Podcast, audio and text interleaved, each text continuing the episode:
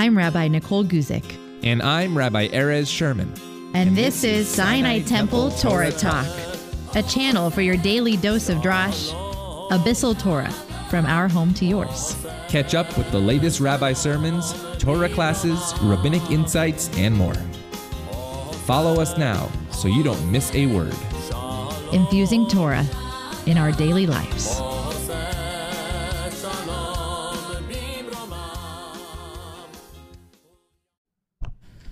You may have had the same experience that I have had over the last couple of months. Happens pretty regularly now. Where you either go into your kitchen or in your office and you see somebody really deep in thought. And you ask them, Is everything okay? And they say, Yes, I'm just trying to figure out this Wordle. For those of you who I hear a chuckle from, you know what Wordle is. So I'll explain. Wordle is the new online game that people are playing. In fact, when it started last year, 90 people played a day, and today, half a million people play this game. Wordle is pretty simple. You have to guess a five letter word, and you have six tries to do it. It's not as easy as you think. In fact, I was researching Wordle, and I believe there are only 12,000 five letter words in the English dictionary, and only about 2,500 that people really know and are familiar. So it will only last two and a half years. And when I was thinking about, by the way, this game was created by Josh Wardle. If you didn't know, he's a software engineer in Brooklyn, and his wife loves words, so this was a present to her to create this game. And by the way, if you win Wordle every day, and you can ask Kenner Feldman, he told me this morning he's only missed playing Wordle two times since it's been created. But if you win Wordle, your prize is pride. And I've been thinking about why this online game is such a craze. And the answer that I can come up with is that you only get one chance per day. Six tries in that chance, but only one chance per day to win this game. Because if you get to that sixth time and you don't find out the word, it's over. Until the next day, but at that moment, the moment is gone.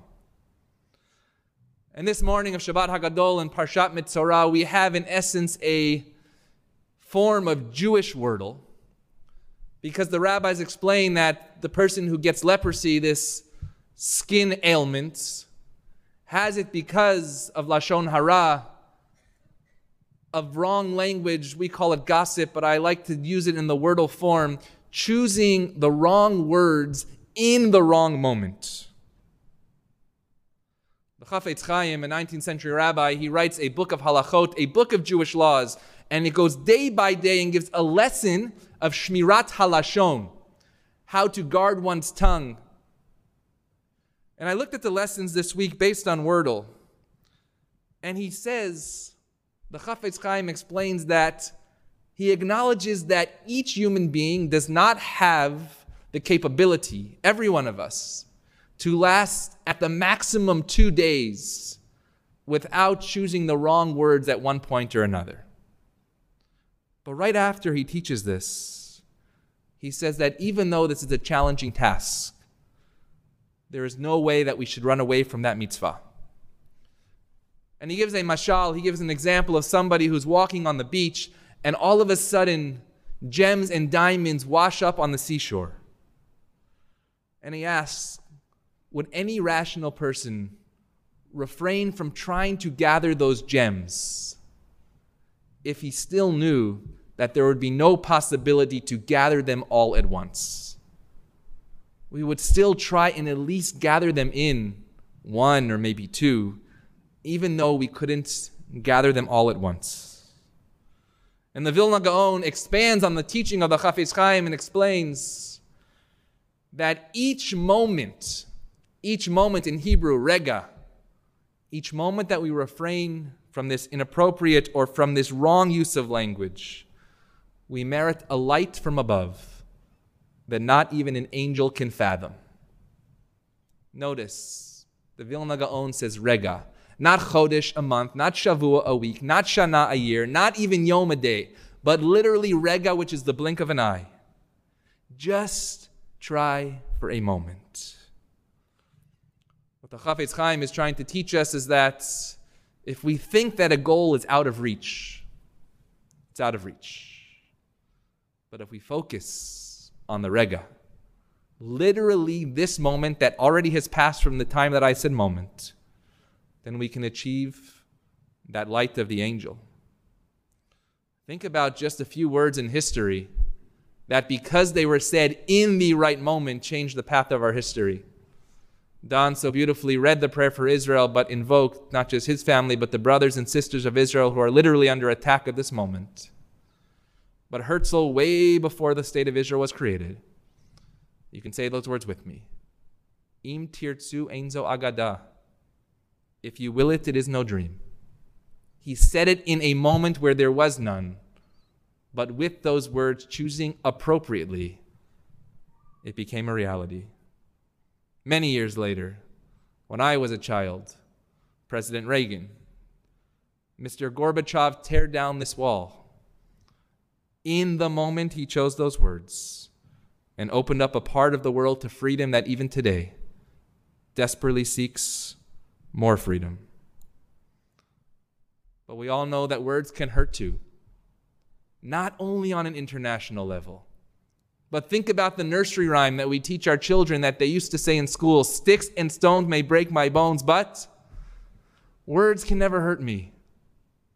Not a Jewish response, not Parshat Metzora. That nursery rhyme was to build resilience in our young people and ourselves.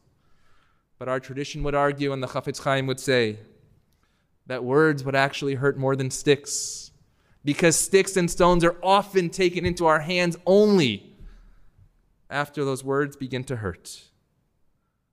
Just ask a young person who's bullied on a playground if they ever put away those words and don't live with them for the rest of their lives. But at the same time, words can change our lives forever. Forever. Think about the teacher when you were young who told you those three words, four words, you can do it. The boss who told you, or you were the boss who told your employee, thank you for the job you do. Your parents who told you these words, just try your hardest. And these words, as the Vilna Gaon explains, when said in the right moment, can change one person at a time. About a month ago, I had the honor of interviewing Ernie Johnson. He is basically one of the most well known sports broadcasters in the world today. Every sport. And he told me, he said, Rabbi, I get paid to watch games with Shaquille O'Neal and Charles Barkley. But look about who Ernie Johnson is, if you don't know his story. He has survived cancer twice non Hodgkin's lymphoma and prostate cancer. He has six children, four of them who he adopted. One of them, an orphan from Romania, who, when he went to adopt them, the orphanage, woman in the orphanage said, Don't take this one. He has muscular dystrophy. And he said, I'm taking this one. And for 32 years gave him a life of dignity and integrity. And this past year, Ernie Johnson's son passed away, Michael of blessed memory.